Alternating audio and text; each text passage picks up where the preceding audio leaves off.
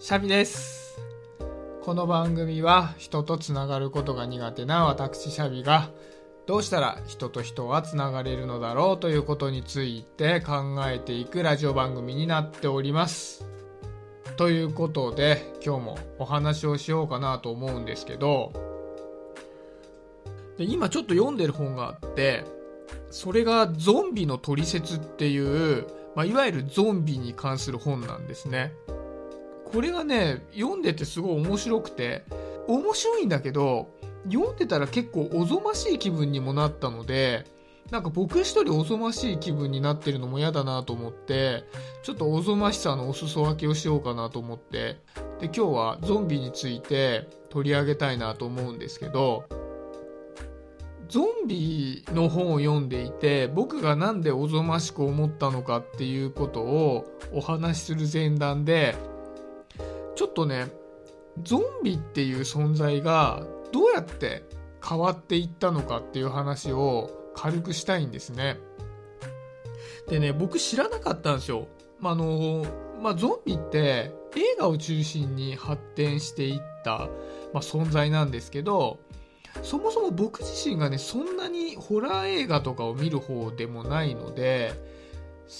ゾンビについてあんまり明るくなかったんですね。でもともとは映画でゾンビっていうのが出てきたのが初めじゃなくてブードゥー教っていうマニアックな宗教の中にいた存在らしいんですよゾンビって。でブードゥー教のゾンビってでも今でいう我々が思っているゾンビとちょっと違っててまあ、今のゾンビってどっちかっていうと人を襲ってくることが多いじゃないですか。だけどブードゥー教のゾンビっていうのは人を襲ってくるんじゃなくて人間が死者を蘇らせてその、まあ、蘇らせたゾンビを奴隷として働かせるために、まあ、作ってたものだったらしいですよね。だから襲うどころかどちらかというと人間のエゴで作り出されてた存在がゾンビだったみたいなんですね。じゃあそのブードゥー教のゾンビがいつどうやって人を襲う存在に変わったかっていうとこれは映画なんですよね。1968年にジョージ・エロメロっていう監督が「ナイト・オブ・ザ・リビング・デッド」っていう作品を作ったんですね。でこのねジョージ・エロメロっていう監督が、まあ、いわゆるゾンビ映画の巨匠と呼ばれてる人でこの人の映画ね結構面白いから見てほしいんですけどまあ、いわゆる襲ってくる今のパターンのゾンビなんですよね。なんですけど、この人のゾンビが面白いのは、ゾンビになる過程ってほとんど描かれてなくて、もういきなりゾンビがいるんですよね。なんでかわかんないんだけど、人が蘇ってゾンビとして人を襲ってきてしまうから、怖いっていう映画なんですよ。で、スタイルもやっぱりこう人を食らう、人の肉を食らうゾンビで動きもあのもそもそゆっくり動くパターンのやつなんですね。もうこの時点でゾンビの今のスタイルっていうのはある程度確立されてるんだけどもこのブードゥー教の話の時点では、まあ、ゾンビはなんか儀式によって、まあ、作られるんですけどジョージ・エロメロのゾンビはもういつの間にかゾンビなんですよね。でこれはすごい面白いなと思うんですよ。でまあ、ここでまあゾンビっていうのがある程度確立されてくるんだけどもこの時はまだ1968年。で1980年代に入ってくるとゾンビが作られるようになってくるんですよね、まあ、有名どころで言うとバタリアンとかペットセメタリーとかあの辺そうなんですけど、まあ、バタリアンは化学物質によって蘇生されるみたいななんかそういうパターンですしペットセメタリーはもう文字通りお墓に埋めると生き返るっていう、まあ、いわゆる儀式的に人を蘇生させる映画なんですよね。で理由も様々なんですよね生き返らせる理由もペットセメタリーの場合は自分の愛する息子さんが事故かなんかに亡くなっちゃってでお墓に埋めて、まあ、生き返すみたいな、まあ、人間の業的なところが出てくる話なんですけどまあ、そこでまあ1980年代になって、まあ、ゾンビっていうのは、まあ、作られるプロセスがあるよっていうふうにまたなってきたと。でそこから90年代に入るとまたゾンビの概念がリニューアルされるんですよね。でこれが映画ではなくてゲームなんですよね。まあ、ご存知の方も多いかなと思うんですけどバイオハザードっていうゲームが1996年にできてこれは、まあ、いわゆるペットセメタリーに埋めるとか化学物質によって誰かが蘇生されるんじゃなくてウイルスによってゾンビが出てきてしまうっていう話なんですよね。バイオハザードに出てくるゾンビっていうのは T ウイルスっていう名前のウイルスによって、まあ、ゾンビになっちゃういわゆる感染することによってゾンビになっちゃうっていう話なんですけどまあ、そんな感じで、まあ、ゾンビと一概に言ってもゾンビとは何かっていうのがどんどん変遷していくんですよね。でそのゾンビの変遷を見ているとなんか人間がどんなことに興味を持っているのかとかどんなことに脅威に感じているのかっていうのが分かるような気がしますよね。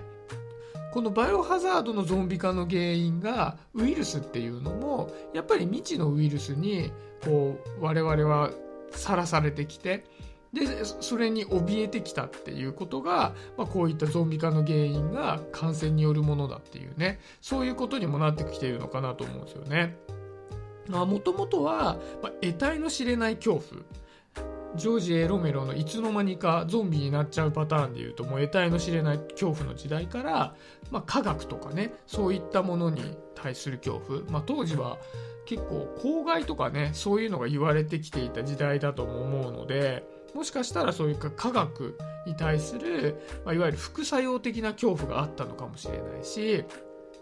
まあ、その後ね90年代2000年代とか入ってくると、まあ、SARS とかね、まあ、今で言うとコロナウイルスとかなんかそういった恐怖っていうのは人間の中にはねすごく大きくあるような気がするので、まあ、そういった恐怖によって、まあ、なんかゾンビの定義も変わってくるのかななんていうふうに思うんですよね。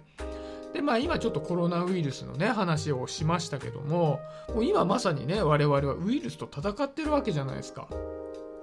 で、ここでね、僕はちょっとおぞましく思っちゃったわけですよ。ゾンビって誰なんだろうなと思ったんですよね。今まさにウイルスと戦ってるけども、ゾンビって誰なんだろうなと思ったんですね。ウイルスの脅威にさらされて、人を襲っているのは誰なんだろうなって思ったんですね。まあ、例えば、まあ、コロナウイルスの感染者の方が人を積極的に襲っているのだろうかっていうことを思うわけですよね。もしかしたら感染した人っていうのはゾンビではないのかもしれないなっていうふうに思うんですよね。じゃあ積極的に人を襲っているのは誰なんだろうな？ゾンビは誰なんだろうなって思った時にゾンビ化しているのは実はウイルスの罹患に怯えている僕らの方なのではないかっていうのをゾンビのトリセツ自体はねちょっと前のものなのでそのコロナウイルスとかねそういう話は全く出てないですし、まあ、今の話っていうのも全部僕が思ったことだけどもなんかそんな風に思うんですよね。僕は今、や電車に乗ってね通勤してるし営業職だから電車で移動することが多いんですけどやっぱりね電車の中で咳をするっていう行為はねかなり怖いですよ。あのー、怖いっていうのは咳をした人が怖いというよりも咳をしようもんなら針のむしろなわけですよね。やっぱこういったものって怖いですよね。なんかいわゆるコロナ警察っていうねなんか皮肉めいた言葉も登場したけどもやっぱりねゾンビに怯えた僕らがゾンビ化しているような気がしてならないんですよね。でやっぱりねいつの時代のゾンビ今ずっとゾンビの変遷みたいな話をしましたけど各時代のゾンビに共通していることがあってゾンビって僕たちの生活を奪ったり変えたりするんですよね。まあ、例えばジョージ・エロメロの1968年のあの時の映画のゾンビっていうのはもうゾンビがいっぱい出てきちゃうから社会全体を変える変えちゃってる話ですし、まあ、ペットセメタリーとかは、まあ、個人のレベルですけどその個人の生活をま変えてしまっている。なんで、まあ、ゾンビに関わった人たちっていうのはゾンビのいなかった時代には戻れないわけですよね。でやっぱり現代社会にそれを置き換えた時も例えばまあそのコロナウイルスっていうウイルスの存在をゾンビ化するウイルスとなぞらえたのであればやっぱり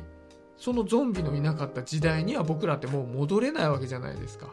これからね、まあ、収束に向かったとしてもやっぱりそれによっていろいろ変わっていった生活様式とかがあるのでそのゾンビが出てくる前の時代っていうのはもう戻れないわけですよね。